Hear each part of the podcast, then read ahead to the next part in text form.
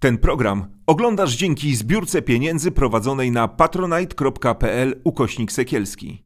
Zostań naszym patronem. Witam Was wszystkich, ja się nazywam Artur Nowak, witam Was w kolejnym wysłuchaniu i bardzo się cieszę, bo dzisiaj e, dwóch znakomitych gości. Jeden gość, którego znacie, Stanisław Obirek, e, profesor Stanisław Obirek, e, wiele, wiele, wiele specjalności, bo i zajmuje się teatrem i, i, i polonistyką, teologiem oczywiście, był jezuita, jak, jak, jak ten niespłacony weksel, to, to kolejny przymiot. Spotykamy się przy okazji e, premiery naszej książki Babilon, kryminalna historia Kościoła i pierwszym gościem, którego postanowiliśmy zaprosić do, na to spotkanie jest e, Ireneusz Ziemiński, e, profesor Uniwersytetu Szczecińskiego, przez wiele lat związany z Bydgoszczą, e, autor wielu ważnych tekstów religijnych, laureat też nagrody profesora Tischnera za teksty religijne. Bardzo wyczekiwany i potrzebny głos, taki do wydobycia, moim zdaniem. Wspaniałe teksty, bardzo Irku dziękuję za przyjęcie naszego e, zaproszenia do tego programu. Witaj. To ja dziękuję serdecznie, witam wszystkich. Ciebie Stasiu oczywiście też witamy. Witam, cieszę się, że mamy poszerzone grono, bo książki i artykuły pana profesora Ziemińskiego są dla mnie ważnym punktem odniesienia, zwłaszcza ten idolatryczny wymiar religii.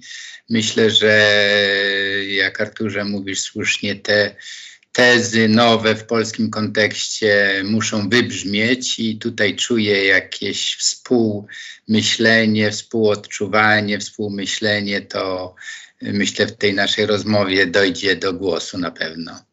No Duch Święty działa, Duch Święty działa i nas jakoś tak zjednoczył tutaj z tych wszystkich krańców Polski. Ja dzisiaj jestem w Bielsku Białej, e, Ireneusz jest w Szczecinie, a Stanisław w Warszawie. E, a wśród tych odważnych takich test, o których od takiego mm, niedawnego mm, czasu dość odważnie zaczynamy mówić, to, to są pewne, przepraszam za tak być może od, odważne słowo, takie bardzo e, bulwarowe, pewne absurdalne tezy, z którymi na co dzień się spotkaliśmy, spotykamy i, i przyswajamy je na co dzień e, w tym języku religijnym. E, a chcemy rozmawiać dzisiaj o afirmacji e, cierpienia. E, ale zanim do tego przejdziemy, jest coś, co jest bardziej ogólne i co, co, co o wiele bardziej rzuca się w oczy, co, co można było przeczytać w tekstach profesora Ziemińskiego, no to jest okrucieństwo tego mitu, o ojcu, który wysyła swojego syna, żeby go zamordowano i żeby żyło nam się lepiej.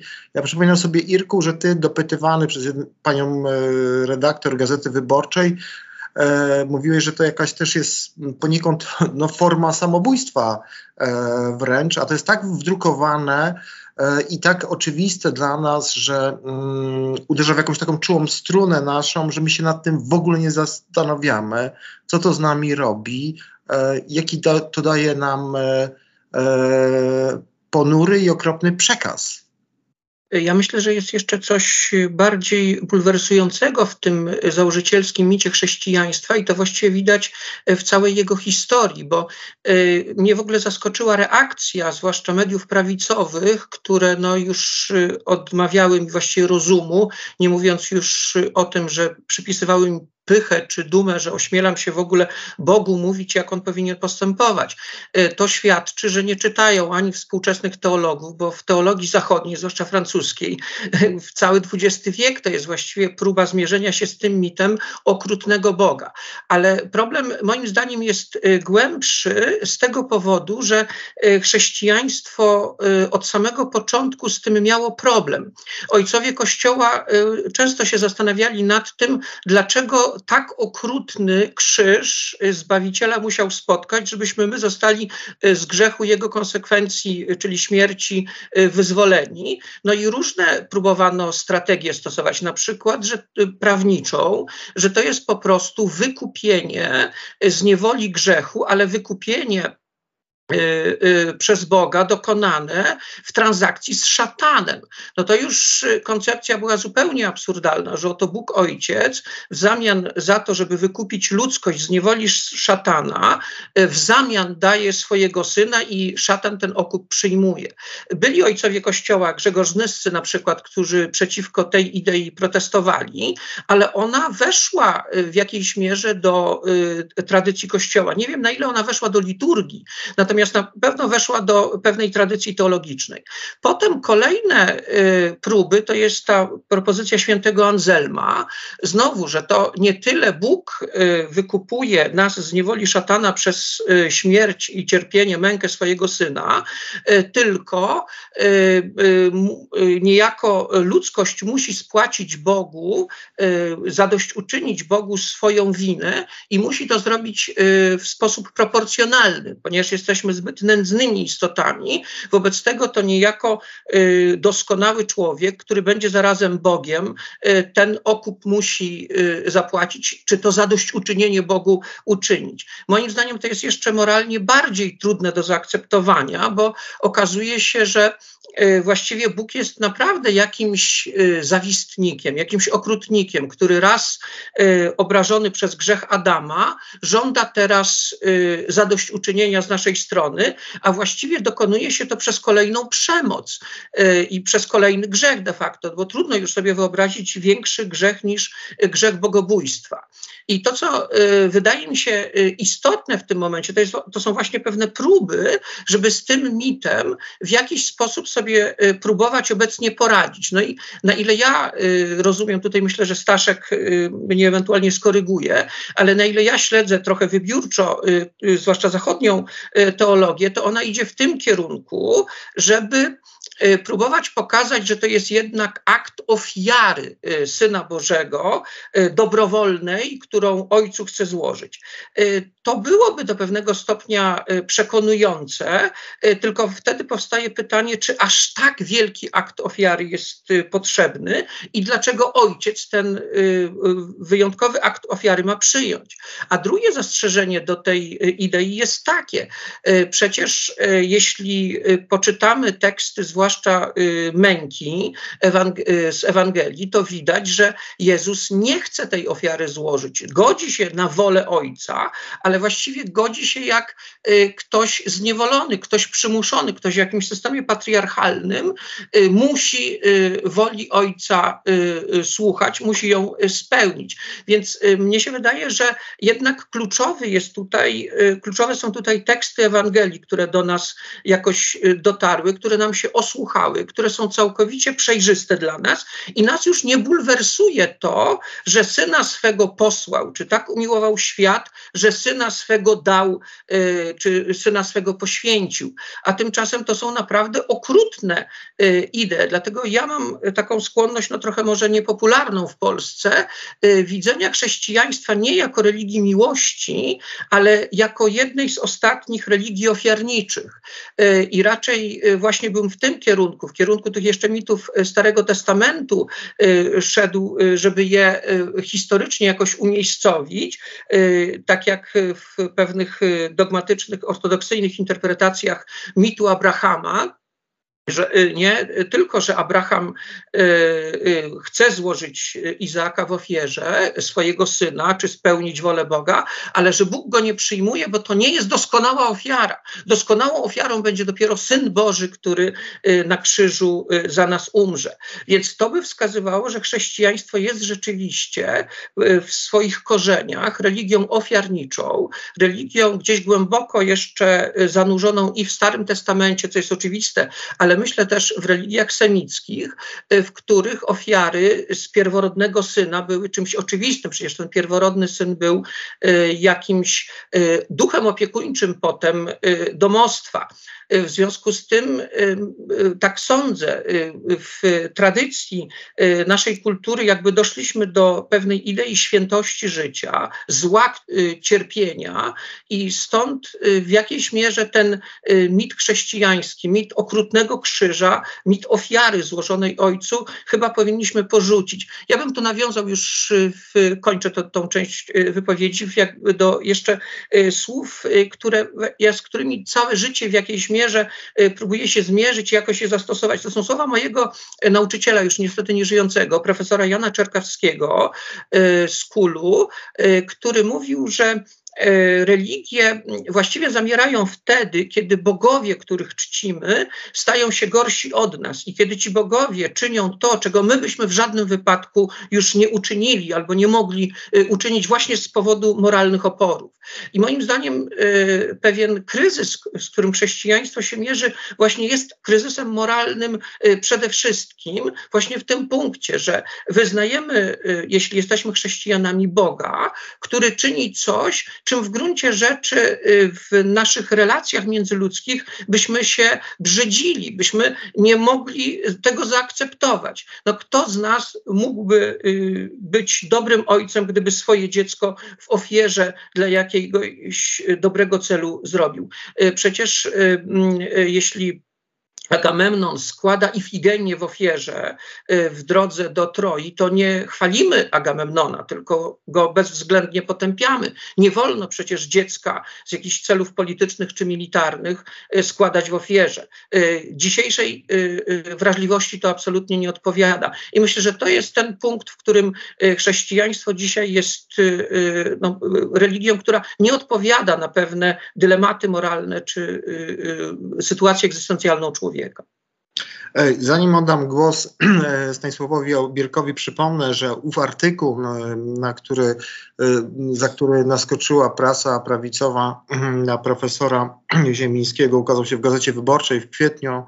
Jest to jego rozmowa z Anną Szczygielską-Jakubowską. Sięgnijcie po niego. Chrześcijaństwo to jedna z najbardziej amoralnych religii mówił w tym wywiadzie profesor. Rzeczywiście jest tak, ja nie mam takiej perspektywy głębokiej jak wy, filozoficznej, e, natomiast ja mam takie wrażenie, że od dzieci, dziecięcych lat ja słyszałem właśnie o tym, jak to cierpienie uszlachetnia, że czym bardziej, e, tym lepiej, że ten Bóg e, ma jakąś taką przyjemność i lubuje się w podglądaniu nas, e, kiedy cierpimy, kiedy umieramy, kiedy spotykają nas e, jakieś e, nieszczęścia, że miły jest mu widok e, osoby, która cierpi tak, jakby bolały ją wszystkie zęby, że to jest jakaś wręcz łaska, nagroda. Rzeczywiście tak, Stasiu, jest.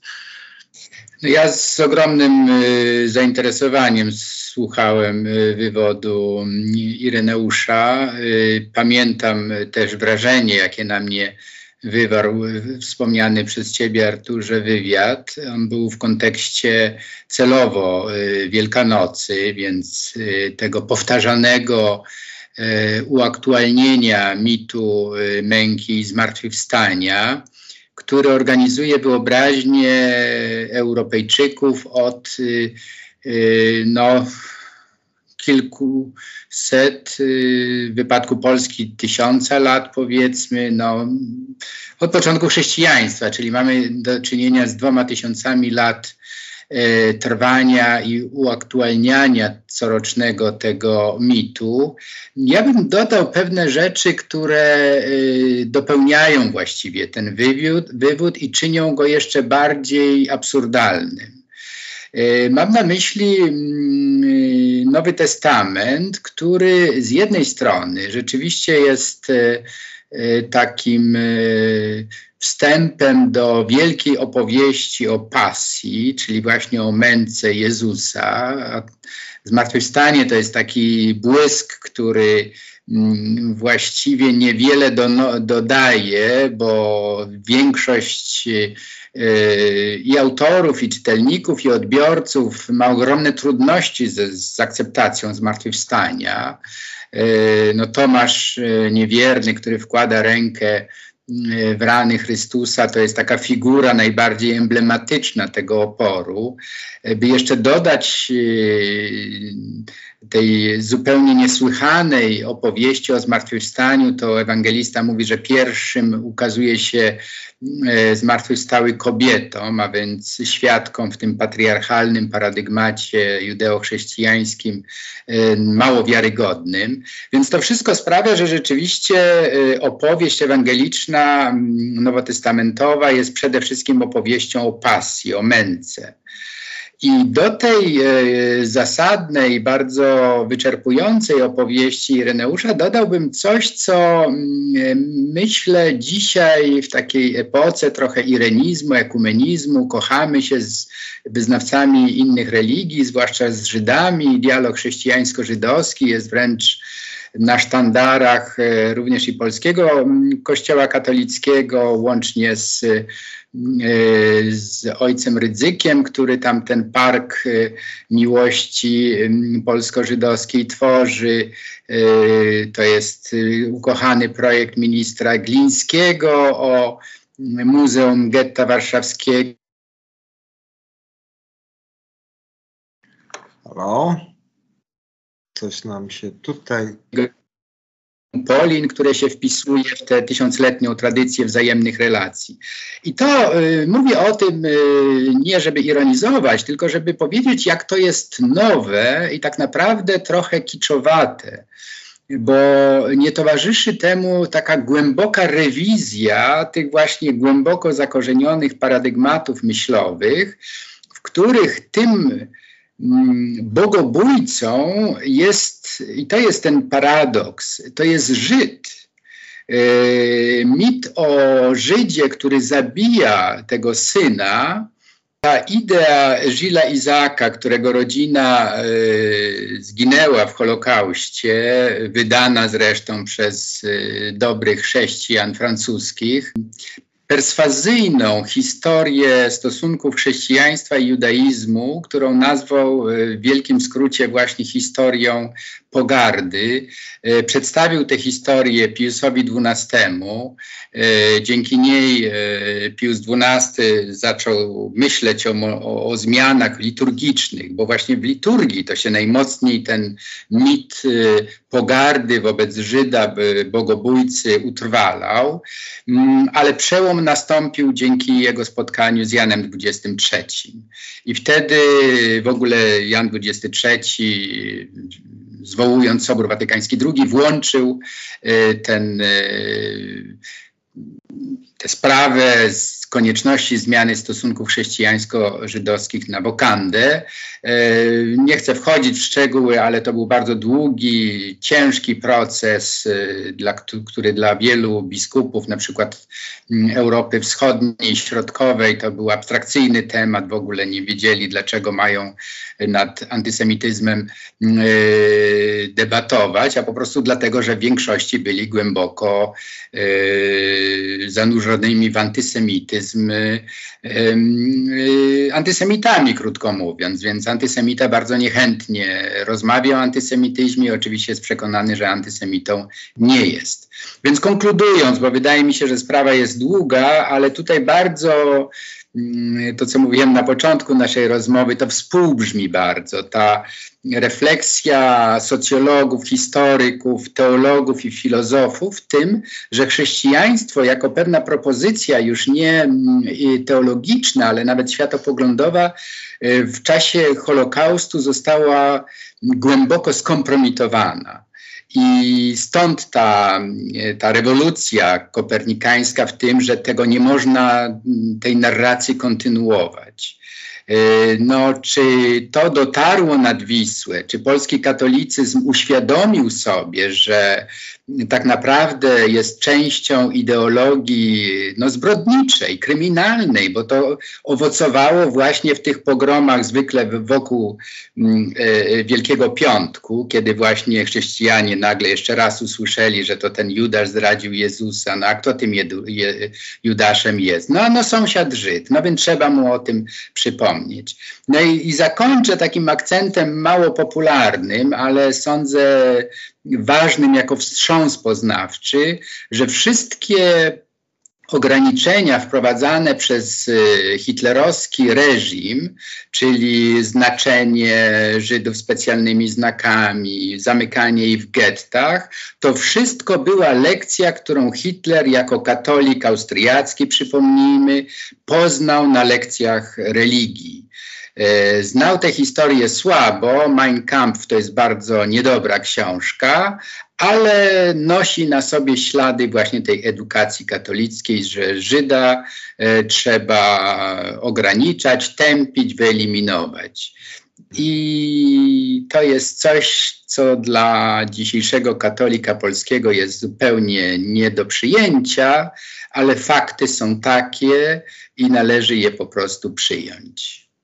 Ja zastanawiam się nad e, tym, e, co Kościół ma z tej afirmacji cierpienia, bo do niego tutaj e, wracamy, bo oczywiście mm, punktem wyjścia jakimś jest i takim rdzeniem zupełnie to właśnie posłanie swojego syna, tak jak Ireneusz tutaj mówił, no rzecz zupełnie niesłychana, tak, pokazują, to jest zaprzeczeniem jakiejś takiej miłości ojcowskiej chyba na pewną śmierć w imię jakiegoś celu, ale mm, e, chodzi mi o szerszy problem. Co Kościół ma z tej afirmacji cierpienia? No bo rzeczywiście on się lubi e, odwoływać do, do tych ludzi, którzy są na samej dole tej takiej mm, piramidy, którzy są na ulicach, no pewnie można wymienić wiele sióstr, są dziś na misjach, którzy gotują jakieś jedzenie ludziom, którzy, którzy, których, których po prostu nie stać na to, żeby sobie kupić tak, miskę, miskę zupy, tak?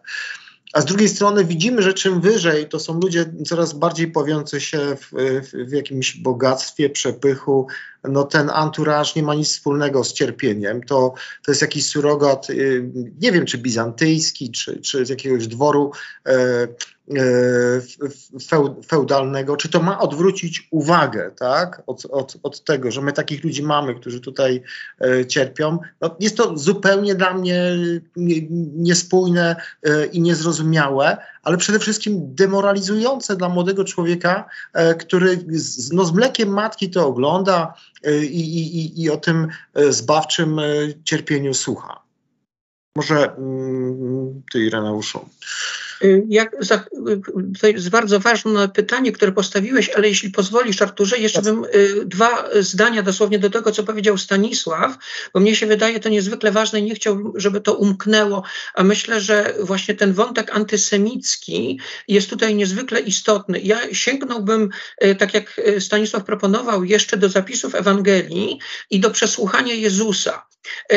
Nie wiem, jak to historycznie się wiązało z tym, że e, w całej tej, e, w całym opisie sądu, procesu e, Jezusa i jego męki, właściwie jedynym niewinnym staje się Piłat czyli rzymski y, namiestnik, który ostatecznie nie bierze na siebie tej winy, umywa ręce. Owszem, ja wiem, że w takiej kulturze popularnej gest umycia rąk jest odbierany negatywnie, ale można go odbierać również pozytywnie. Trudno, wy chcecie tego niewinnego y, zamordować, ja w nim winy nie znajduję, więc to nie jest moja wina. No nie mam wyboru, zastawiliście na mnie pułapkę, bo jak go nie skażę, to oczywiście napiszecie donos do cesarza, będę y, miał kłopoty jeśli y, nie skaże, będzie być może bunt y, w Jerozolimie y, przeciwko Rzymowi. W związku z tym racje polityczne skłaniają mnie do tego, żebym to uczynił, ale w tej winie nie biorę udziału.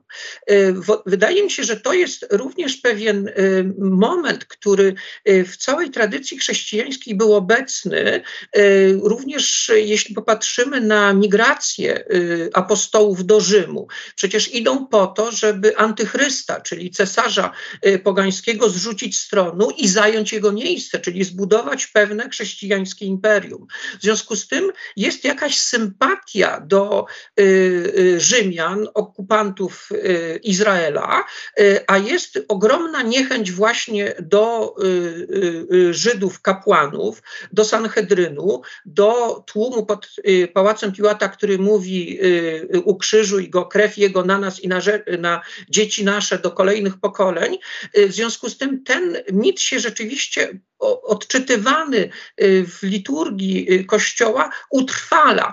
To chyba nie bez przyczyny, to już w tym osławionym tekście Zofia Kossak-Szczucka przecież chyba w 1942 roku w prasie podziemnej wręcz Holokaust y, interpretowała jako spełnienie tej przepowiedni, czy tej, tego proroctwa pod pałacem. To straszliwe były przecież zupełnie teksty w czasie, kiedy tutaj giną masowo ludzie, obojętnie obojętność tych właśnie dobrych chrześcijan, y, y, którzy na to patrzą, często jeszcze niestety y, pomagają oprawcom. Oczywiście nie można powiedzieć, że tylko, bo są też tacy, którzy próbują bronić, chociaż obawiam się, że jest ich zdecydowana mniejszość.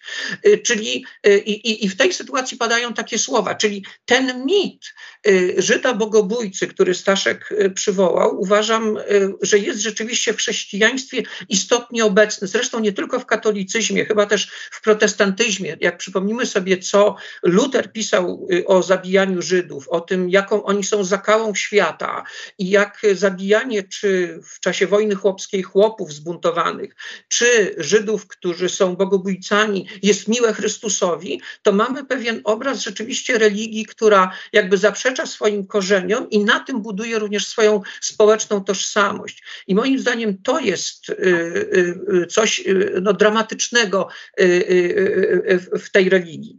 Także to, to, tylko chciałem dopowiedzieć do tego, co Staszek mówi. Nie wiem, czy Staszek jeszcze chciałby się do tego odnieść, może zanim wrócimy do tego cierpienia. Nie, to myślę, że to jest bardzo istotne do, do powiedzenia i jeszcze Jedna rzecz, którą y, chciałbym na zasadzie do powiedzenia przypomnieć, to było takie spotkanie w kościele mariackim z grupą Żydów amerykańskich. I wtedy jeden z nich zadał mi pytanie, które do dzisiaj we mnie jakoś tkwi. Mówi, y, czy ty zdajesz sobie sprawę, jak y, taki nagi korpus wiszący na krzyżu oddziaływuje na mentalność dziecka? No. Ja y, muszę powiedzieć, że mm, ta ikonografia, powtarzana no przynajmniej od wczesnego średniowiecza. To są te straszliwe obrazy Grinewalda. To są e, no, cała doloryczna tradycja, również barokowa, gdzie ten e, korpus rzeczywiście nagi, półnagi, wiszący na krzyżu, często w straszliwych konwulsjach, jest takim uderzeniem na, na wrażliwość małego dziecka, które to potem przyjmuje jako coś oczywistego.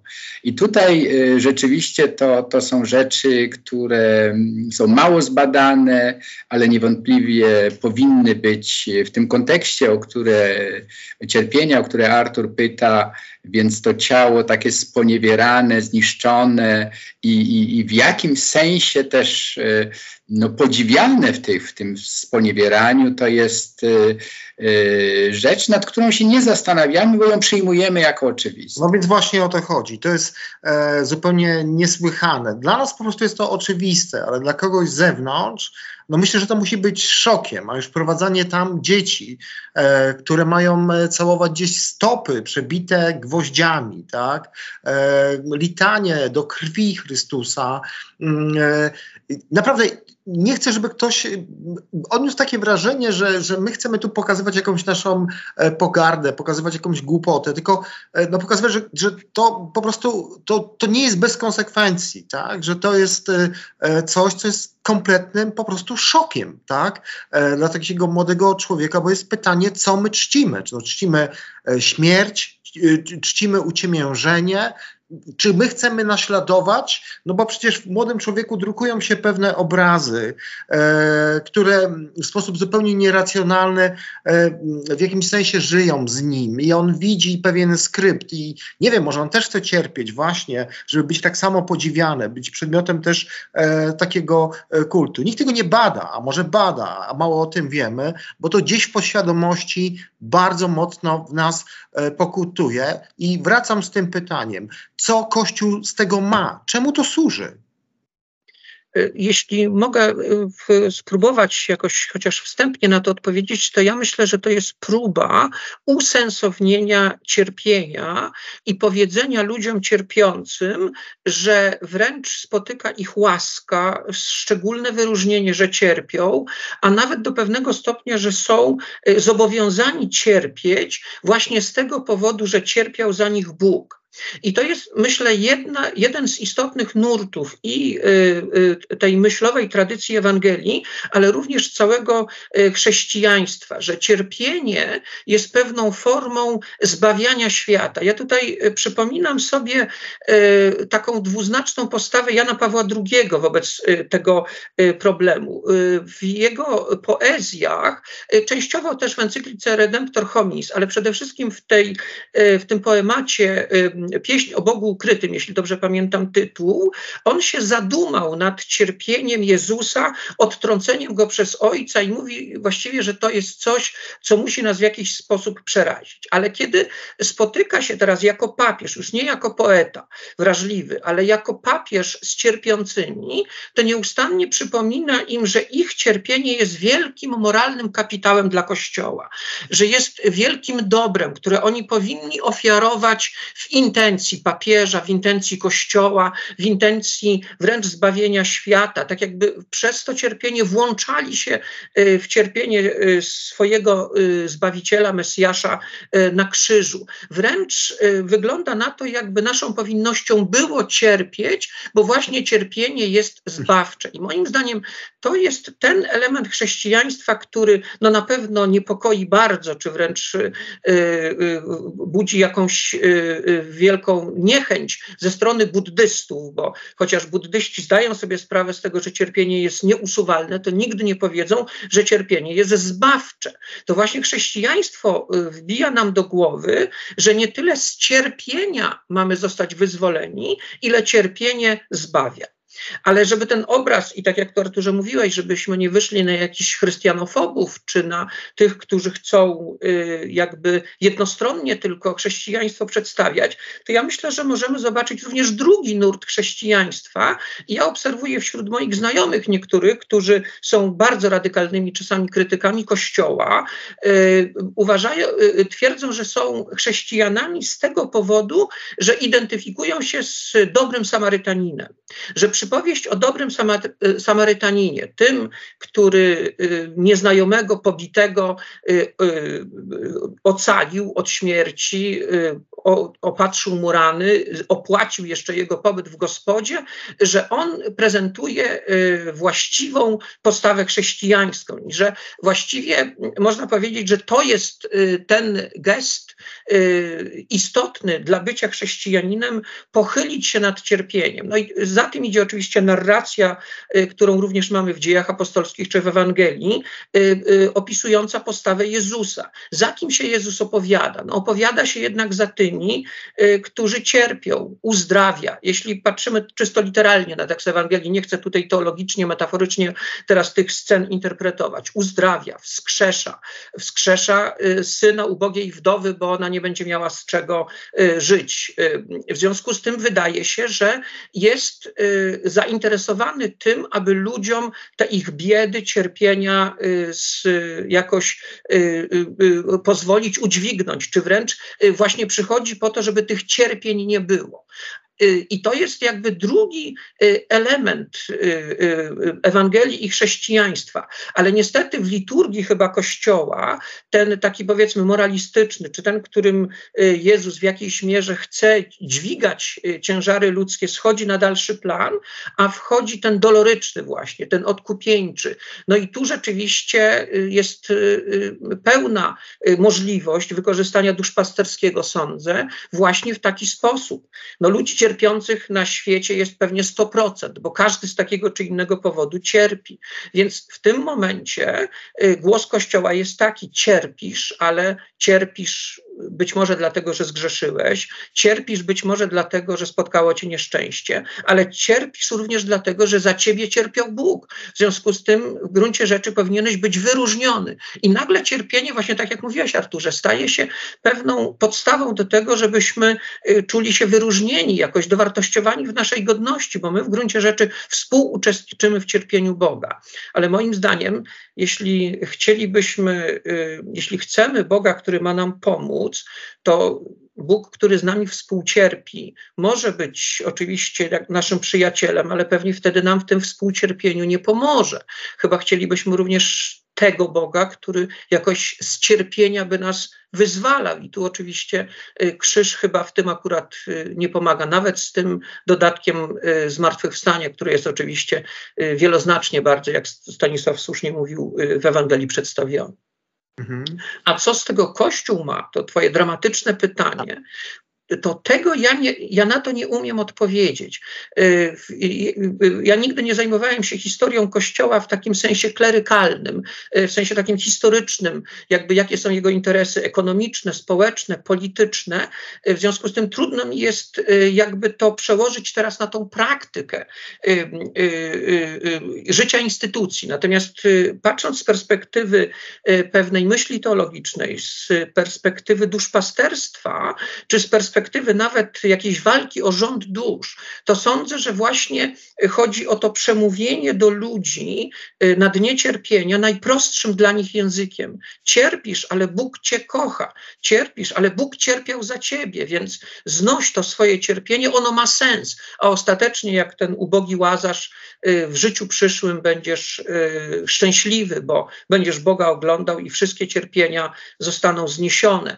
Więc jest chyba to cierpienie takim kapitałem, y, z którego Kościół może żyć, tworząc kolejny mit, mit szczęśliwego nieba. No oczywiście dla tych, którzy tam trafią, bo jak wiemy, Kościół również głosi mit y, jeszcze straszliwszego cierpienia, już wiecznego i bez nadziei, które ma się dokonać w piekle, co z mhm. kolei, to już tego wątku nie chcę teraz rozwijać, ale co pokazuje pewną niespójność kolejną mitu chrześcijańskiego, bo jeśli y, Chrystus był Bogiem, jego ofiara była skuteczna, wykupił nas z grzechu i z konsekwencji grzechu, czyli śmierci, no to piekła być nie powinno. A, a jeśli piekło jest, to wygląda na to, że jednak y, ta ofiara nie była skuteczna albo nie dotyczyła wszystkich. Zresztą to też Ewangelia mówi, my tak się przyzwyczailiśmy sądzić, że to ofiara Chrystusa, czy to zbawienie, tak mówi Kościół, jest uniwersalne i powszechne, wszyscy zostaną przez tą ofiarę zbawieni.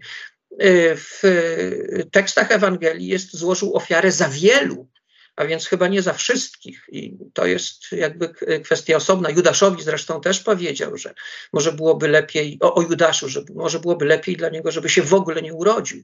To jest y, jakby przekleństwo na tego y, człowieka y, spada, czyli powtarza pewną strasznie pesymistyczną myśl również filozofów greckich, ale do tego już teraz nie będę nawiązywał. Także ostatecznie nie umiem odpowiedzieć na pytanie, po co to Kościołowi, jaki Kościół ma z tego zysk, Natomiast myślę, że no, buduje pewną wizję na bazie cierpienia y, tu i teraz, usensownia go przez y, przyszłe niebo. Tak sobie to tylko potrafię wytłumaczyć. Ja zadałem to pytanie pro, y, tak prowokacyjnie, bo ja mam taką teorię, że może Kościół jest zainteresowany tym, żeby człowiek z tego cierpienia się nie wydobywał, tak?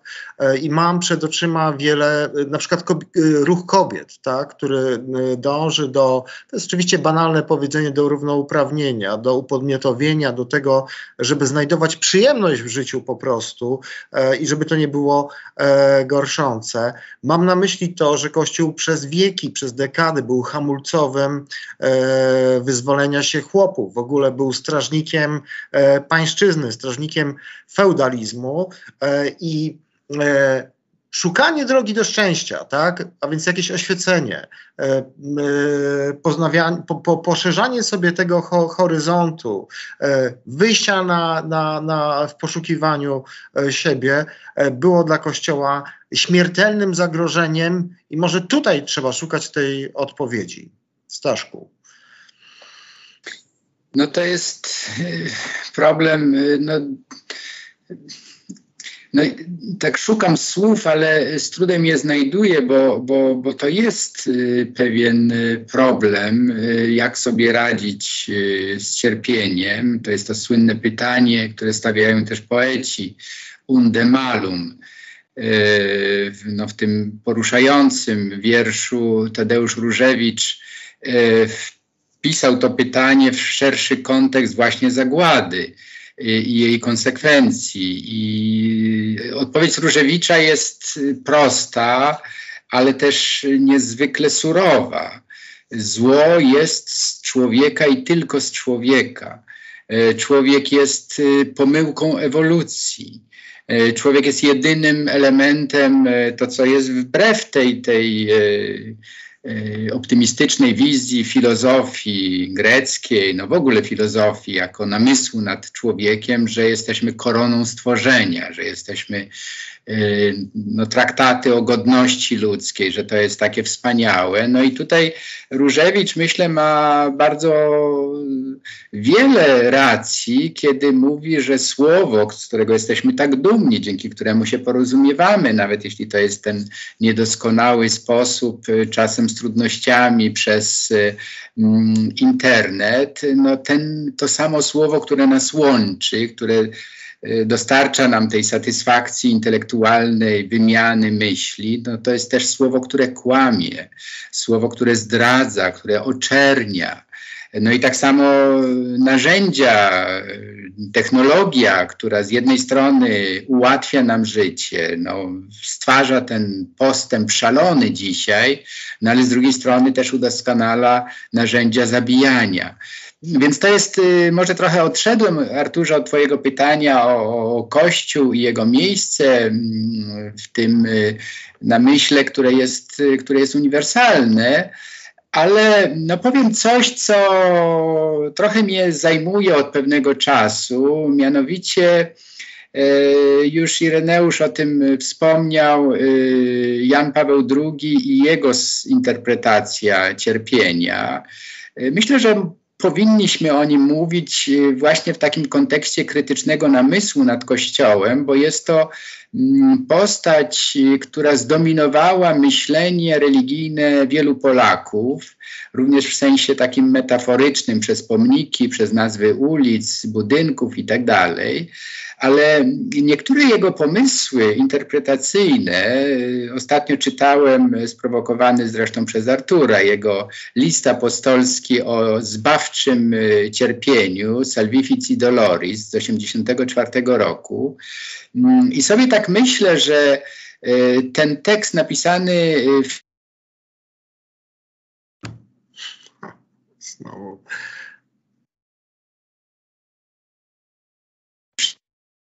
Lat y, przed jego śmiercią, y, tak naprawdę jest bardzo dobrym takim kluczem hermeneutycznym, który pokazuje, jak konserwatywnym y, myślicielem był Wojtyła.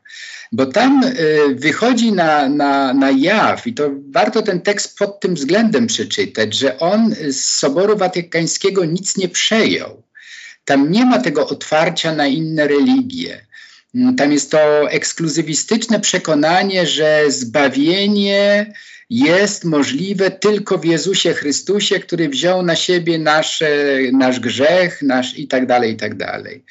E, co więcej, tam e, jest też przekonanie, że właściwie tylko Kościół daje odpowiedź. Tam jest przywoływany oczywiście mm, Stary Testament, ale jest to właśnie w tym bardzo konserwatywnym ujęciu, że są to pewne tropy, figury, które zostają spełnione, wypełnione dopiero w Jezusie Chrystusie i w Nowym Testamencie. Więc y, to cierpienie y, potem już osobiste, to, to nie schodzenie z krzyża y, papiestwa, tylko trwanie na nim na końcu, mm, to w konsekwencji przyniosło olbrzymie koszty dla samej instytucji Kościoła katolickiego. Bo tak naprawdę ten cierpiący, papież, który się utożsamił z tym, no jak kapłan, alter Christus, to jest przecież bardzo głęboko zakorzeniona teologia.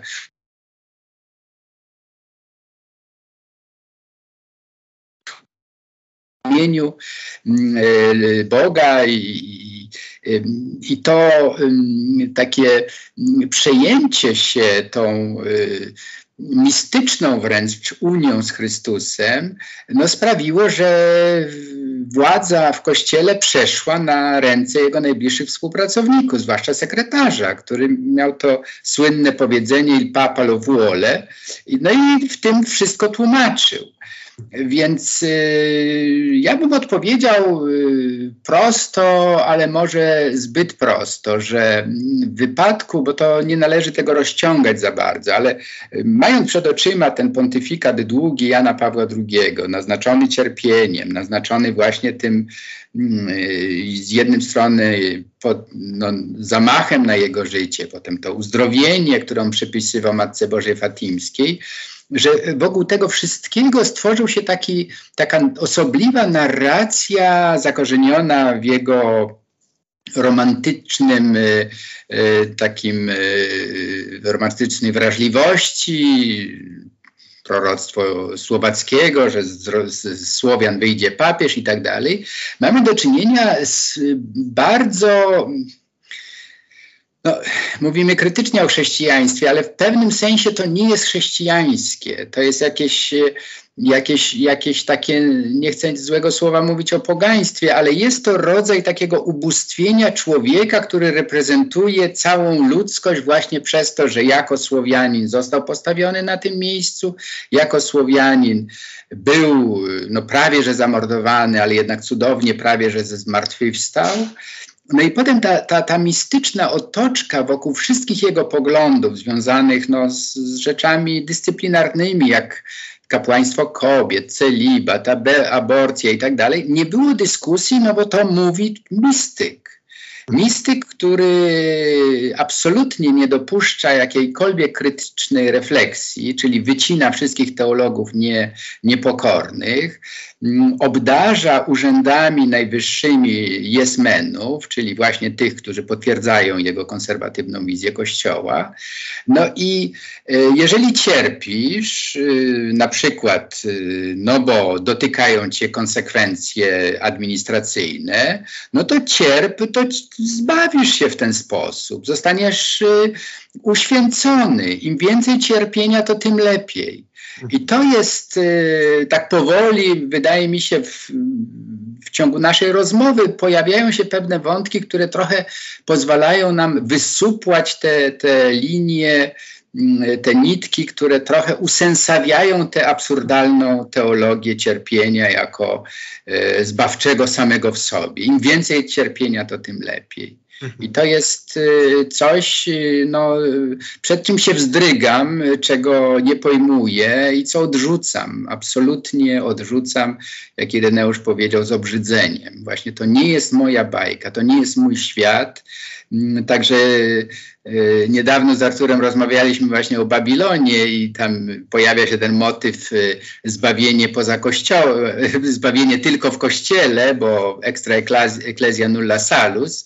I paradoksalnie można teraz powiedzieć, że zbawienie jest tylko poza kościołem. To znaczy tylko w momencie, kiedy odrzucimy te, te, te absurdy logiczne, teologiczne i filozoficzne, bo inaczej no, stłamszenie osobowości, stłamszenie ludzkich y, potencjałów, jakie nas drzemią, y, no wydaje się czymś, y, co Kościół ma do zaoferowania, bo w momencie, kiedy pozwalamy naszej myśli rozwijać się, no stanowimy dla Kościoła problem. Więc mhm. naprawdę, jak Piłat umywam ręce, to nie moja bajka.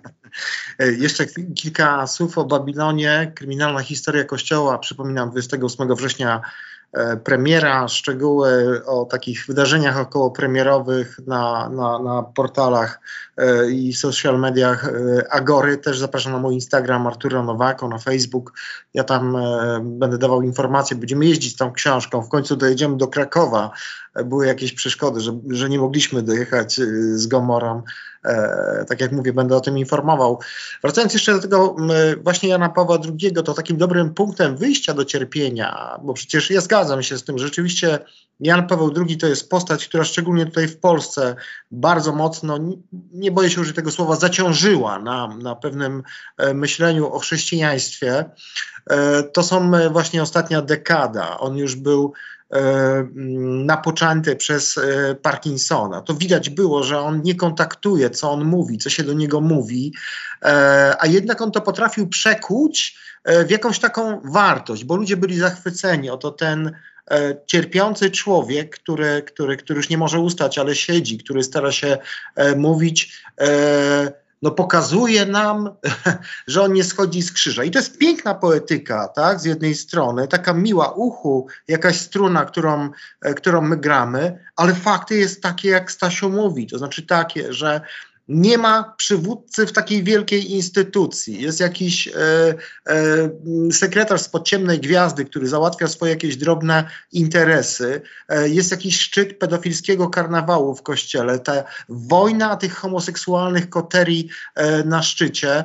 Mm, e, ja już pomijam afery związane z tym bankiem i brutalna walka o władzę e, za plecami tego schorowanego papieża, więc jaki to ma sens właśnie uświęcanie e, tego cierpienia, co to temu kościołowi dało, tak? No myślę, że dało może coś papieżowi, bo, o, bo on e, no, został rzeczywiście e, do końca. Może nie potrafił tak, jak jego mm, e, e, następcy, mówię następcy, bo chyba odejście Franciszka jest już e, przesądzone, no po prostu w imię tej miłości do tego kościoła, no bo ktoś tą strukturą zdrowy powinien się zachowywać. Ale chciałbym też wejść trochę w Babilon, bo wiem, że Irku czytałeś naszą książkę już przedpremierową. E, my mamy wiele figur i wiele mitów w Kościele, wiele historii, które pokazują, e, w jak bezwzględny sposób owo cierpienie e, może wyrządzać dużo krzywdy. Mam na myśli tutaj figurę matki Teresy z Kalkuty, którą nazywamy świętą hipokrytką, no bo to jest osoba, która z cierpienia uczyni, uczyniła jakąś taką wartość samą E, w sobie, e, no, szczędziła na igły e, olbrzymie środki, które zbierała, alokowała w Banku Watykańskim. Nie wiadomo, co z tymi pieniędzmi się stało. No, cud za jej rzekomym wstawiennictwem, no to już jest dzieło Wojtyły, kompletnie niezweryfikowane. No, hopsztaplerstwo, bo nie przysłuchano nawet lekarza, który leczył tą kobietę, która rzekomo miała zostać za jej wpływem urodzona, tylko po to, żeby ten emblemat, no właśnie tego cierpiętnictwa, tego konserwatyzmu, tego usteczniania się, e, mienił się e, jak ta perła. Po co Kościołowi takie figury, takie święte? E, Ireneuszu, może ty powiesz nam.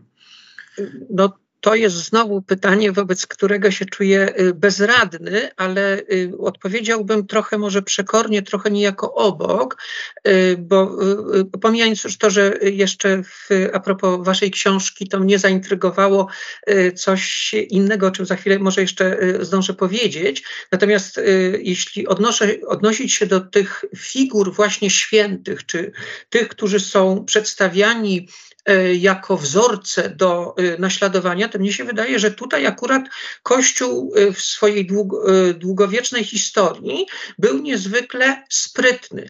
Ja mam kolegę, który w niepublikowanej niestety książce, przez którą miał różne kłopoty osobiste również w kościele, nazywał zawsze świętym sprytem. I on ten święty spryt przypisywał hierarchii kościelnej, zwłaszcza tym, którzy kościołem zarządzali zarządzają, że to jest zawsze pewna odpowiedź na dobre, na zapotrzebowanie społeczne. E, I e, możemy zestawić figurę matki Teresy, która rzeczywiście była, ja pamiętam to jeszcze z czasów PRL-u, ikoną nawet w telewizji komunistycznej.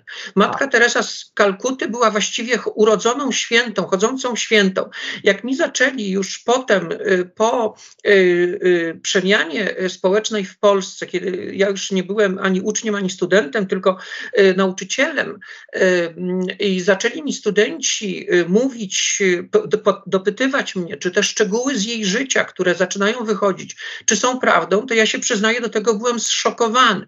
Ten obraz jej wykreowany również przez, no, powiedzmy to do pewnego stopnia, przynajmniej literalnie antykościelne media PRL-owskie, był taki, że mamy oto do czynienia z świętą, chyba jakiej Kościół do tej pory nie znał. Do tego jeszcze kobieta, zakonnica, Albanka, która idzie w Bejrucie pod bombami, wyprowadza dzieci, karmi je i tak dalej, ratuje, ryzykując własnym życiem, że mnie było w ogóle trudno uzmysłowić sobie, że może w tej postaci być jakiekolwiek drugie dno. A tymczasem okazuje się, że to jest pewna fasada, z której Kościół znakomicie korzysta, wręcz pewne postaci. Dokładnie tak samo przecież jeśli prześledzimy historię innych świętych, którzy byli w, za życia prześladowani. Jan od Krzyża, no, benemistyk, z którym Wojtyła bardzo się identyfikował, napisał o nim również całkiem niezłą książkę, chyba to była jego rozprawa doktorska, jeśli dobrze pamiętam. Również przecież spędził sporo życia w więzieniu klasztornym. Siostra Faustyna, którą przypomnieliście, jej losy dramatyczne w Gomorze, która z racji swojego pochodzenia, z racji biedy również, czy niskiego wykształcenia, nie była nawet w klasztorze leczona. A teraz nagle wszyscy czują się w obowiązku czytać jej dzienniczek, widzieć w niej Bożą prawdę objawioną, no bo jest akurat możliwość pokazania, że Kościół nawet po latach potrafi o takiej świętej przypomnieć. Więc ja myślę, że tu akurat jest ewidentnie e, e, taka polityka odwieczna Kościoła e, wskazywania na wiele różnych możliwych wzorców osobowych, z którymi będzie się można identyfikować, które będzie można zawłaszczyć i które będzie można przedstawić jako te postaci świetlane, które z Kościoła wyrosły.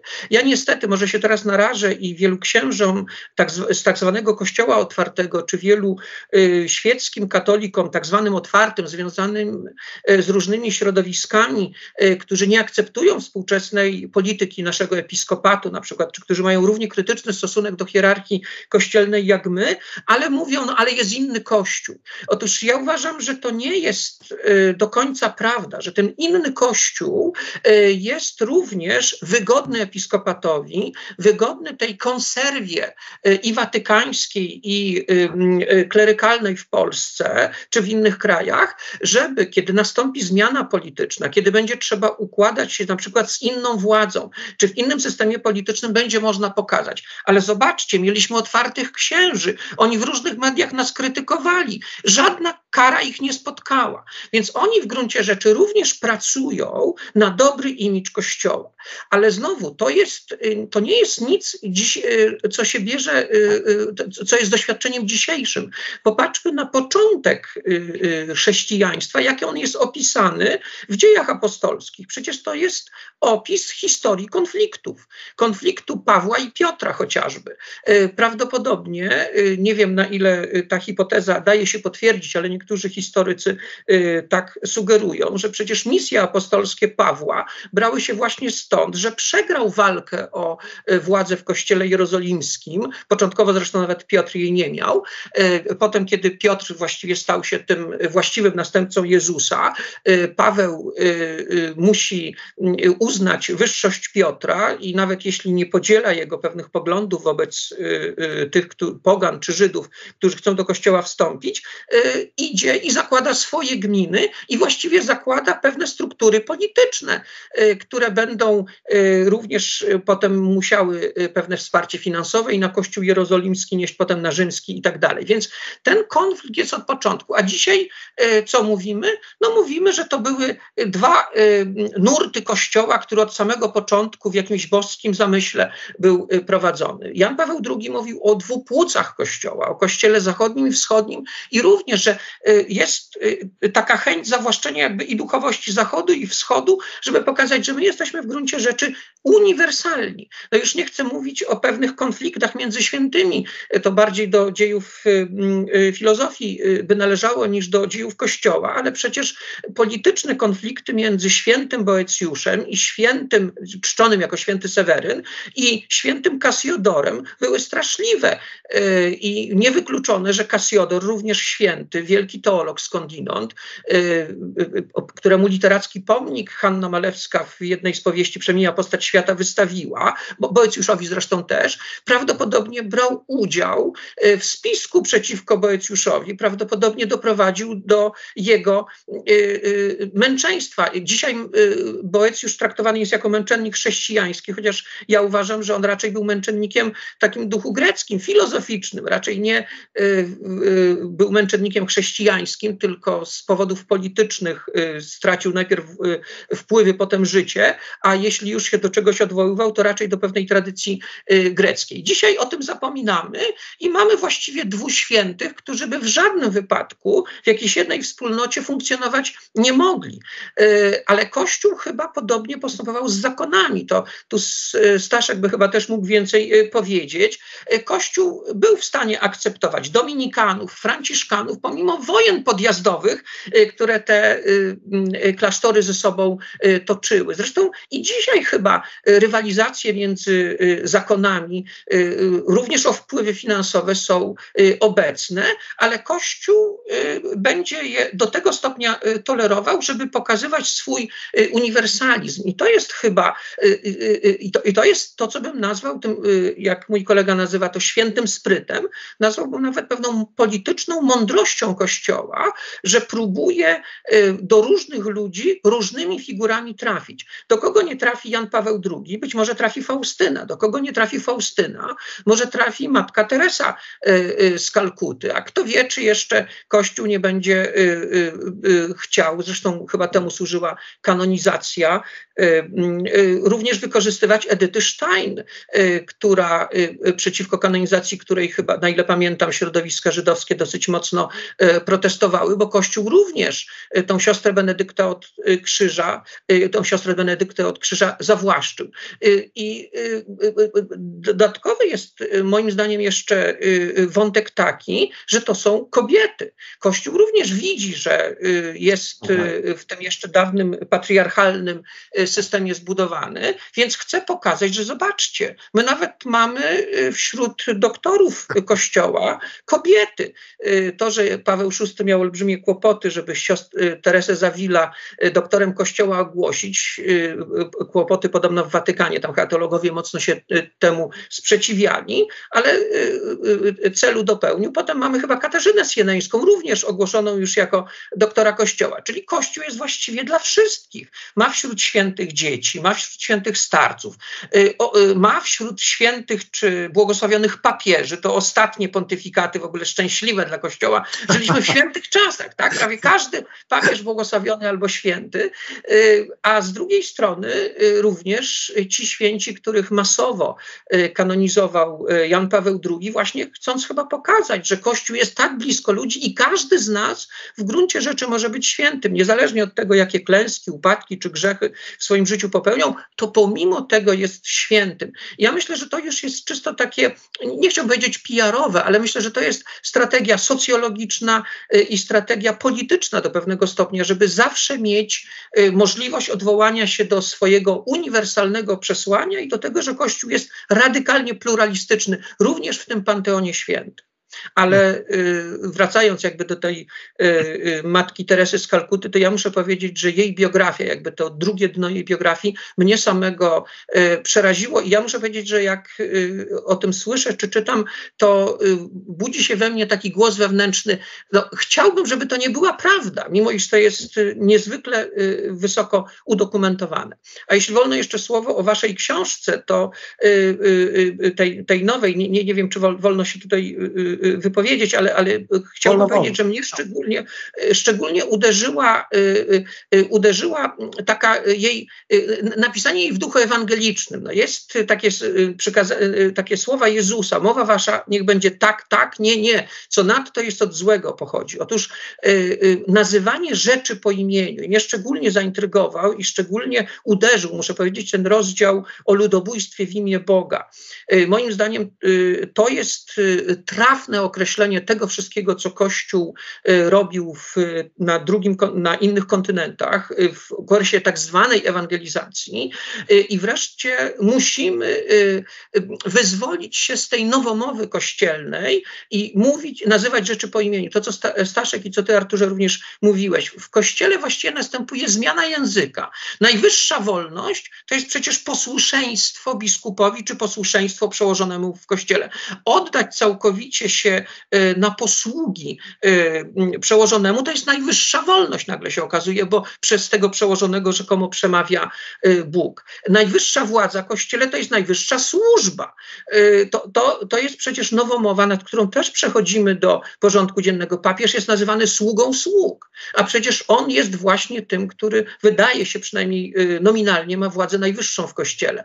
Także tu jest jeszcze jakby osobna y, kwestia i moim zdaniem y, y, znalezienie tej właściwej nazwy. Kiedyś Staszek, moim zdaniem bardzo trafnie, to mnie też uderzyło, kiedy pierwszy raz się z tym zetknąłem, nazwał Jana Pawła II złotym cielcem polskiego kościoła i moim zdaniem ta metafora była niezwykle trafna, nawet jeżeli początkowo strasznie wielu pobożnych katolików w Polsce oburzyła. I tak samo teraz nazwanie kościoła Babilonem, moim zdaniem jest niezwykle trafne, bo to rzeczywiście dokładnie opisuje tę jego historię i w sensie ekonomicznego luksusu, i w sensie demoralizacji, i w sensie obłudy, i w sensie struktury politycznej absolutnie, y, absolutnie schierarchizowanej no ale też takiego zakłamania, dlatego że nie uwielbiają tą swoją historię zakłamywać. Prawda jest taka, niestety e, była to najbardziej reakcyjna siła i to pokazuje historia. My sobie tego tutaj nie wymyślamy.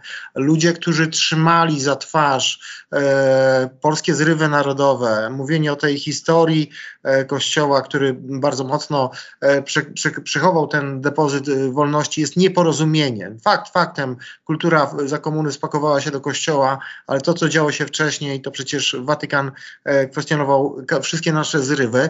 Rzeczywiście nazywanie ludobójstwa tego, co się stało w Kanadzie, ale nie tylko, też w Ameryce przecież e, e, południowej jest jak najbardziej na miejscu. Ja pamiętam jako młody chłopak i tu znów jest no właśnie wdrukowanie pewnego mitu. Byłem zachwycony Krzysztofem Kolumbem, odkrywcami nowych lądów. Misjonarz, to mi się wydawało, że to jest taki dobry człowiek, który niesie jakąś taką pomoc a na kartach Babilonu no, odkrywamy, czy też pokazujemy, bo to jest dobrze opisane e, też już trochę w Polsce, ale w literaturze zachodniej e, dość, dość mocno, e, że to jest kryminalna historia Kościoła, e, to jest budowanie jego imperium e, na krwi, na wyzysku, e, na ciemnych interesach szlachty portugalskiej, hiszpańskiej.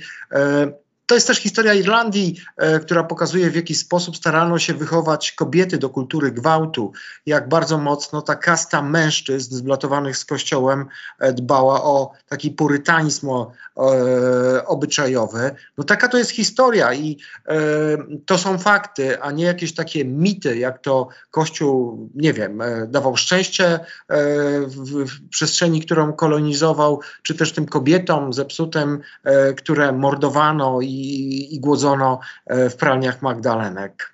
Wiem, że Stasiu, ty też dostałeś taką informację zwrotną, e, że Babilon pokazuje zło.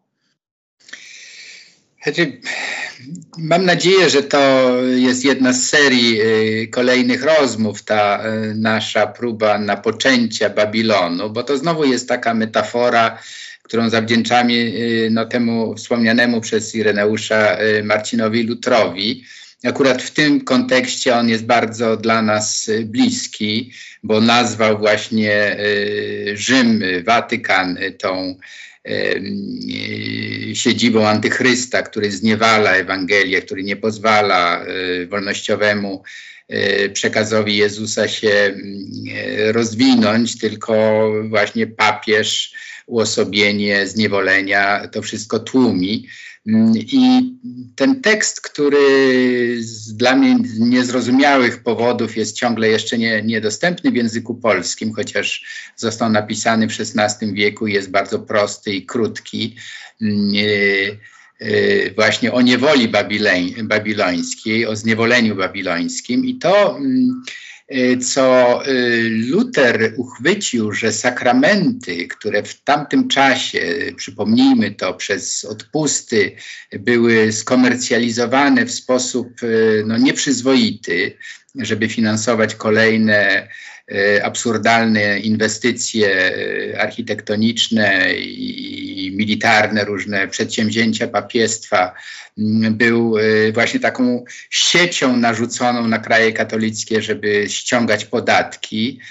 Temu się Luther sprzeciwił i odrzucił wszystkie sakramenty, no ale przecież dzisiaj mamy powtórkę z rozrywki, y, pochówki o absurdalnie wysokich cenach, szty, śluby. Zwłaszcza, zwłaszcza ja to muszę ci przerwać, u tego naszego ukochanego, w cudzysłowie liberalnego e, arcybiskupa Rysia, no strasznie drogi arcybiskup, najdroższe pogrzeby w Polsce, proszę Państwa, ale, ale słyszę, że adwokaci wygrywają te procesy, ale Ryś idzie po prostu w zaparte, nie cofnie się, kasa jest najważniejsza e, i woli przegrać e, się i skompromitować kuria po prostu, ale ceny nie obniży. Przepraszam, że wszedłem Ci w słowo, ale musiałem o tym powiedzieć. Nie, to jest bardzo, bardzo na miejscu. Twój wtręt, Arturze, jest jak właśnie oburzenie Lutra, który po prostu nie, mo, nie mógł wytrzymać. I to był bardzo pobożny, świetnie wykształcony mnich, który chciał dyskutować o sprawach teologicznych. Augustianin, Augustianin. Augustianin, który bardzo szybko został właśnie potraktowany jako heretyk, wykluczony. No, miał szczęście, że znalazł protektora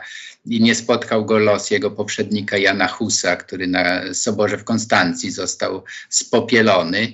Y, Luther, y, no dzięki też wynalazkowi Gutenberga, swoje idee bardzo szybko rozpowszechnił w całej dosłownie Europie. No i mm, dzięki jego ideom połowa Europy się wyzwoliła z tego kagańca katolickiego. Mm, no ale dzisiaj y, mam nadzieję, że ta, ta nowa odsłona y, zmagania się z Babilonem no wyzwoli, zresztą już wyzwoliła, no nie czarujmy się, wpływy kościoła maleją, są coraz mniejsze, sekularyzacja to nie jest żaden mit, tylko to jest rzeczywistość. Coraz mniej ludzi chodzi do kościoła, coraz seminaria są już puste, a te wypełnione y, są, pustoszeją, bo ludzie prostu klerycy odchodzą z kościoła, młodzi księża odchodzą. Więc to wszystko jest oczywiście dla nas bardzo, bardzo ważnym y, faktem y, wspierającym nasze tezy, ale y, bardzo Ci, Reneuszu, dziękuję za ten ewangeliczny przymiotnik, bo rzeczywiście zależało nam na pokazaniu, że tutaj nie może być płcieni. Tutaj rzeczywiście trzeba nazwać rzecz po imieniu, bo często, zwłaszcza z tym otwartym kościołem, bo to jest i tygodnik powszechnych, i więź, i znak, które nas nie kochają, które konsekwentnie przemilczają nasze książki, mm, właśnie dlatego, że my y, pokazujemy hipokryzję tych środowisk.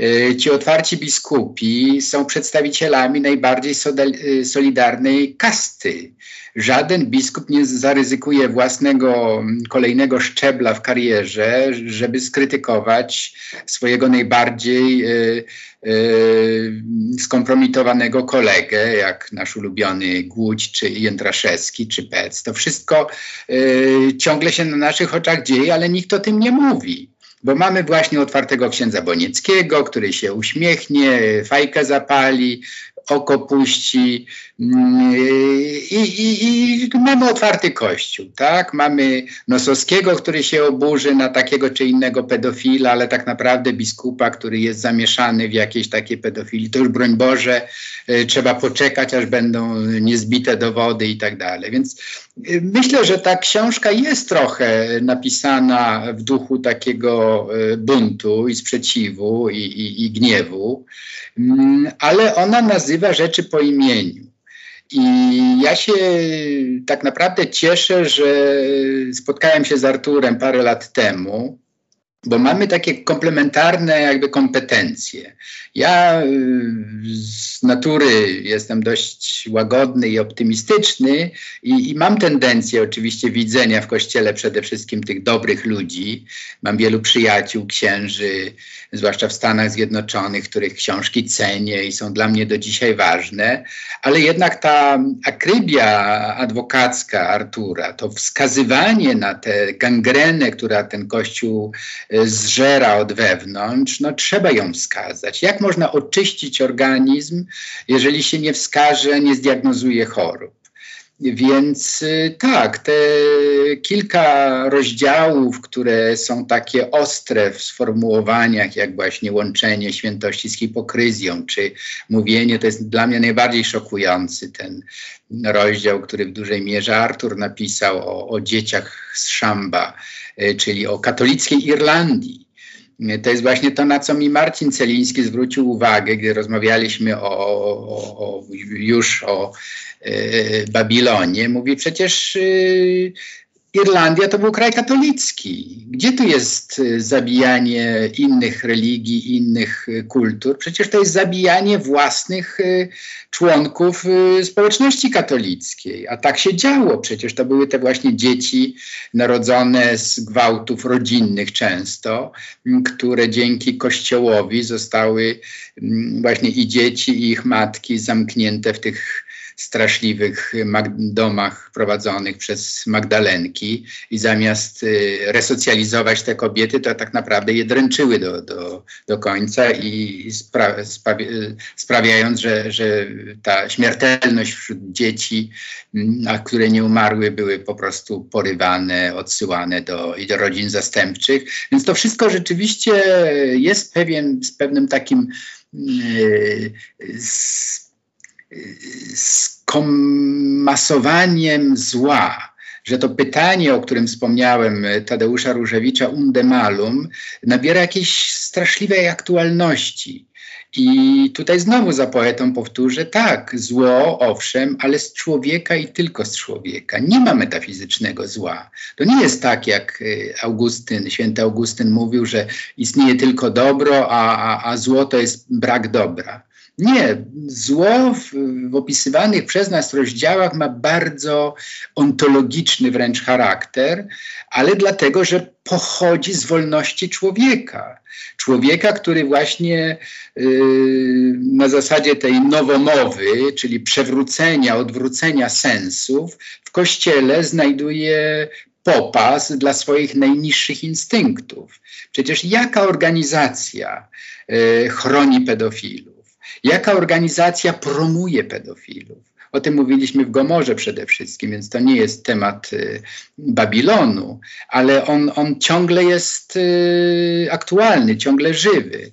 Więc tak, to jest książka napisana na, ze złości, ale książka napisana nie przeciwko komukolwiek, tylko przeciwko właśnie temu złu, które ma konkretnych y, autorów i ich piętnujemy przede wszystkim.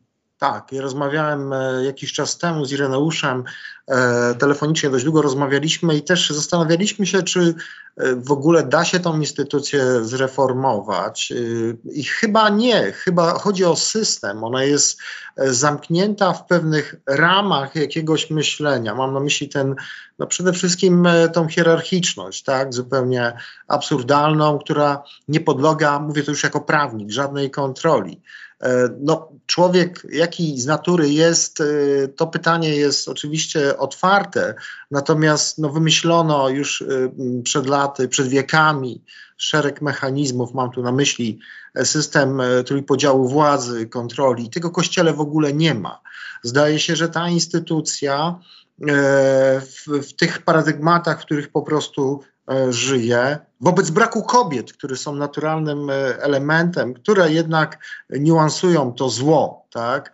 E, a tam brak jest tej empatii, tego takiego spojrzenia kobiecego, chociażby na te sprawy związane z nadużyciami, zdaje się siłą rzeczy będzie to zło generowało. I to jest chyba tak, jak Ireneusz mówi o tym o użytecznych, użytecznej, użytecznej figurze kościoła e, otwartego, ale jednak kościoła koncesjonowanego, w którym trzeba mieć zielone światło, e, żeby, żeby coś mówić, bo bo inaczej się w tym e, kościele już po prostu nie utrzymasz, nie będziesz żadnym kościołem otwartym, tylko e, odszczepieńcem, bo ten kościół, ten system e, ciebie po prostu wypluje. No może być w kościele otwartym pod warunkiem, że my pozwolimy, nie wiem, mówić o celibacie na przykład, tak? Albo zastanawiać się e, nad e, władzą biskupów, ale ty musisz z góry gdzieś dostać e, zielone światło i to jest system. System, który zawsze tą patologię będzie e, generował. I ty, Ireneusz, też e, w tym tekście wyborczej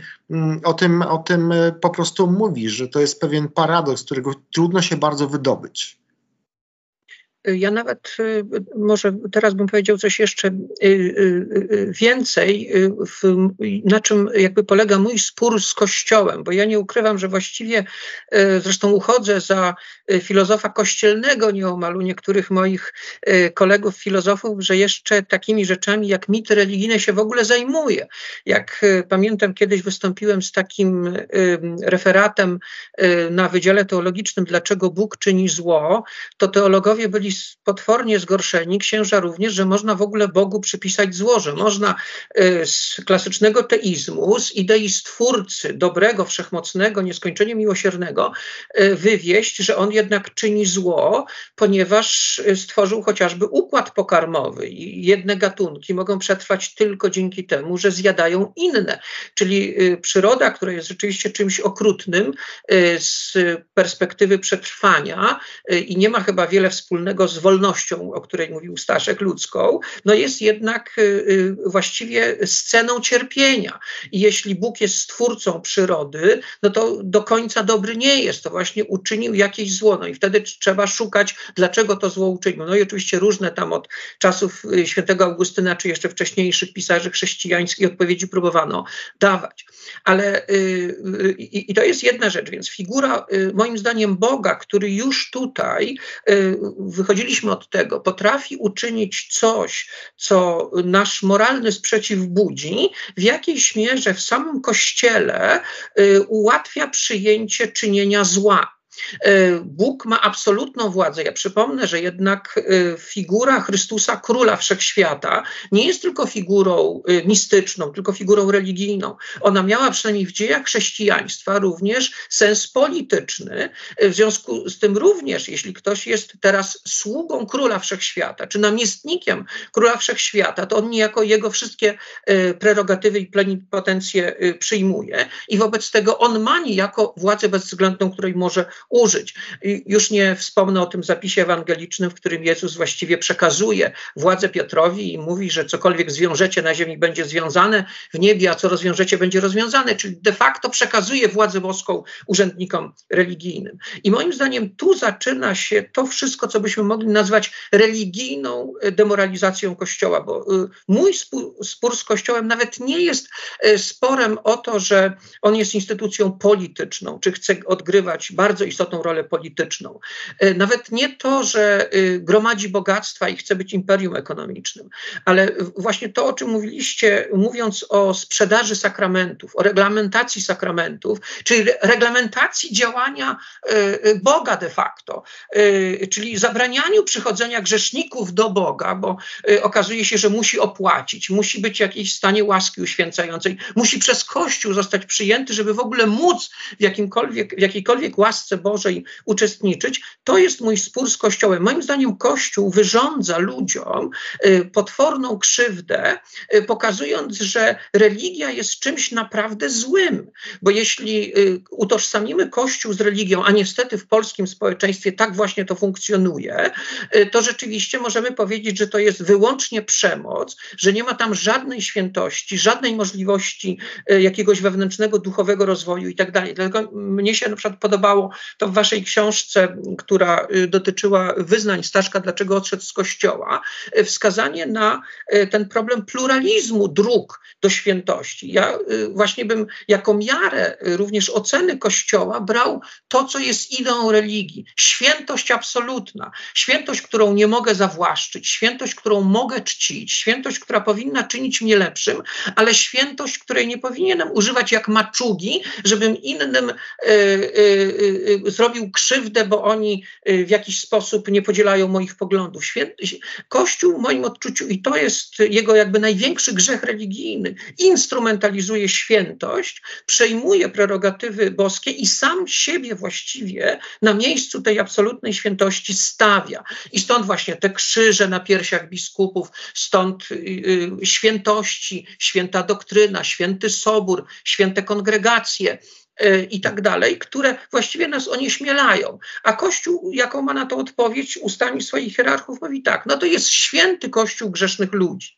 Ale wydaje się, że ten system, który zresztą i, i wy opisywaliście i y, profesor Tomasz Polak w swojej y, słynnej książce y, o panu K. również opisał, właściwie jest czymś dokładnie odwrotnym. Okazuje się, że nawet świętego może uczynić grzesznikiem wewnątrz własnych struktur, że najświętszy nie może się obronić y, w tej strukturze, która jest strukturą obłudy, przemocy, zła, reglamentacji sakramentów i tak. I w pewnym momencie y, trzeba by tą sytuację właśnie y, odwrócić. Kościół właściwie od maluczkich po jego głowę deprawuje, bo do, dostosowuje do tych swoich rozmaitych celów już całkowicie pozareligijnych, które ma. I moim zdaniem w tym sensie Kościół jest niereformowalny. To zresztą też uważałem za bardzo cenny element waszej książki Gomora.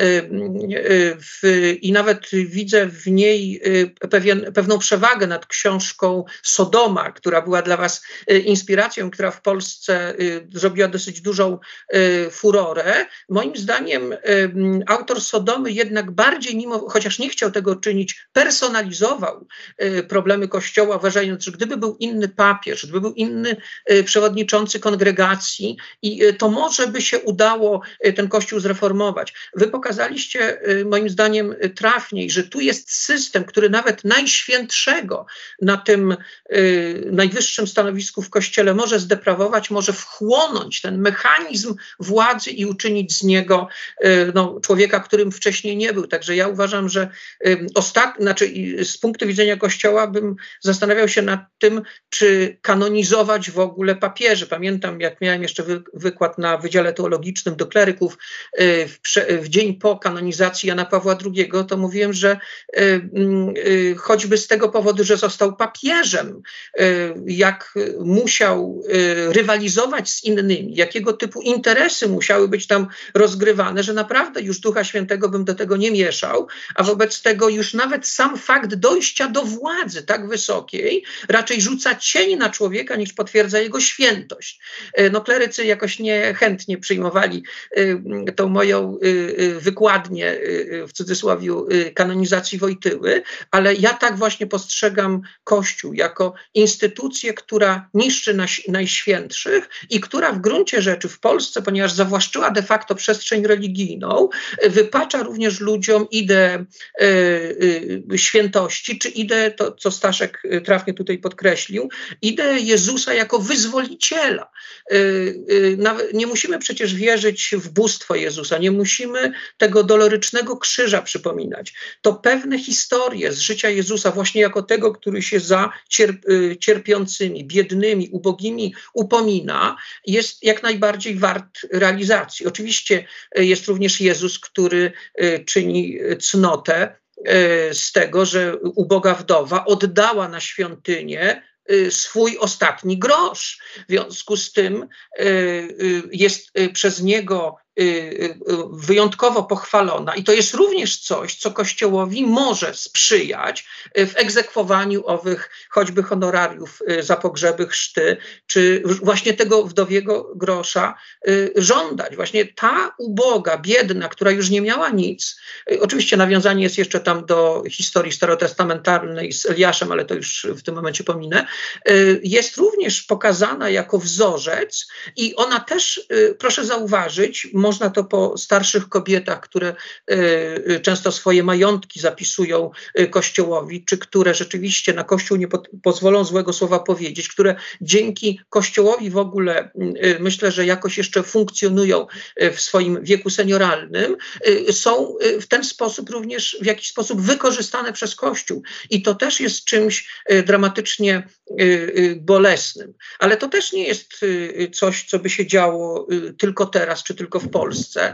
Nie pamiętam już teraz, który z cesarzy rzymskich, ale już w okresie, kiedy chrześcijaństwo było religią panującą w Rzymie, nie tylko zalegalizowaną, ale religią państwową, zabronił księżom odwiedzania wdów bo y, istniała groźba, że będzie namawiał y, te wdowy do zapisania całego majątku, który odziedziczyły kościołowi, a w związku z tym wydziedziczą na przykład y, swoje dzieci. Więc ten element jakby zawłaszczania również życia ludzkiego był jakoś w kościele obecny. I to jest chyba czymś dramatycznie niepokojącym.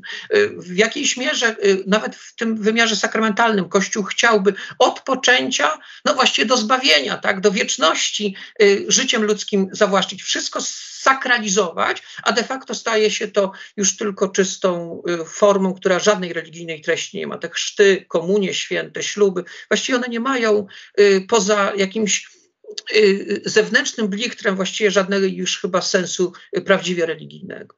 No ale to jest użyteczny instrument, a w zasadzie taka smycz, żeby tych ludzi prowadzić i ludzie dostają coś w zamian, no bo to jest to przaśne wesele, tak, y, to jest y, zegarek, który dziecko dostaje na komunię, e, koperta od chrzestnego na bierzmowanie. E, pewnie, pewnie to jest dość mądrze, wszystko tak właśnie kompatybilnie połączone, żeby jakaś atrakcja w tym była. E, jak mówiłeś Ireneuszu tutaj o tych e, świętych papieżach e, szczęśliwych w ostatnich latach, to mi się przypomina wywiad, który zrobiliśmy z Peterem Fanem, on już niedługo będzie opublikowany, mam nadzieję, kiedy to Peter Fan powiedział, że największą zasługą papieża Benedykta było to, że on ustąpił, że on odszedł. tak się uśmiechnąłem, więc jak sobie to przypomniałem, a twój wykład na temat, dlaczego Bóg zsyła cierpienie, zdaje się, tak? Taki to był tytuł. Dlaczego Bóg czyni zło dokładnie. Czego Bóg czyni zło, to zapraszam Was wszystkich, on jest na, na YouTubie do, do odsłuchania. Świetny wykład, bardzo taki e, pozwalający e, usłyszeć coś po raz pierwszy, e, coś, e, co myślimy. Stasiu, chciałeś się jakoś odnieść do tego? Musimy kończyć niestety. Tak, musimy kończyć i myślę, że to podsumowanie Ireneusza jest bardzo dobrym zakończeniem, bo nie też jestem Ci wdzięczny, Irku, za ten, to zestawienie na naszą korzyść książki Gomora z y, książką y, Federica Martella Sodoma, bo w istocie mm, Sodoma jest takim Y, fajerwerkiem y, poznawczym. On dzięki swemu urokowi miał kontakt rzeczywiście z setkami ludzi kościoła i dzięki temu y, mógł tak wiele o nich napisać i żaden z nich nie pozwał go do sądu za szczegóły, z którymi się podzielił z czytelnikami. Myśmy mm, znaczy nie, nie odcinamy się oczywiście ani od biskupów, ani od księży, z niektórymi się nawet przyjaźnimy, Niektórzy jednak bardzo nas proszą, żeby ich nie przywoływać publicznie i nie chcemy tego robić. Natomiast tak, nas interesuje głównie struktura. I myślę, że ta struktura jest y, na pewno. No, to jest mój ulubiony cytat z Rudolfa Bultmana, że Jezus zgłosił Królestwo Boże, a apostołowie stworzyli Kościół. I myślę, że to jest y, pewna dobra mm, metafora na to, czym jest Kościół. Jest w pewnym sensie przeciw Chrystusowi, przeciw Jezusowi z Nazaretu, który walczył z establishmentem religijnym. Przecież jego przeciwnikami to byli właśnie kapłani, jego przeciwnikami to byli. Yy, ludzie, saduceusze. Najwięcej miał wspólnego to, co jest dość y, często zapominane, z faryzeuszami, czyli z ludźmi bardzo blisko ludzi y, pobożnych, sami byli pobożni. Jezus był jednym z nich po prostu, dlatego tak dużo się spierali o tym, jak najlepiej ten nurt prorocki judaizmu przekazać innym. Nie udało mu się rzeczywiście z tym establishmentem przegrał. I myślę, że my też przegrywamy z establishmentem, ale pociechą jest to, że establishment sam się zwija.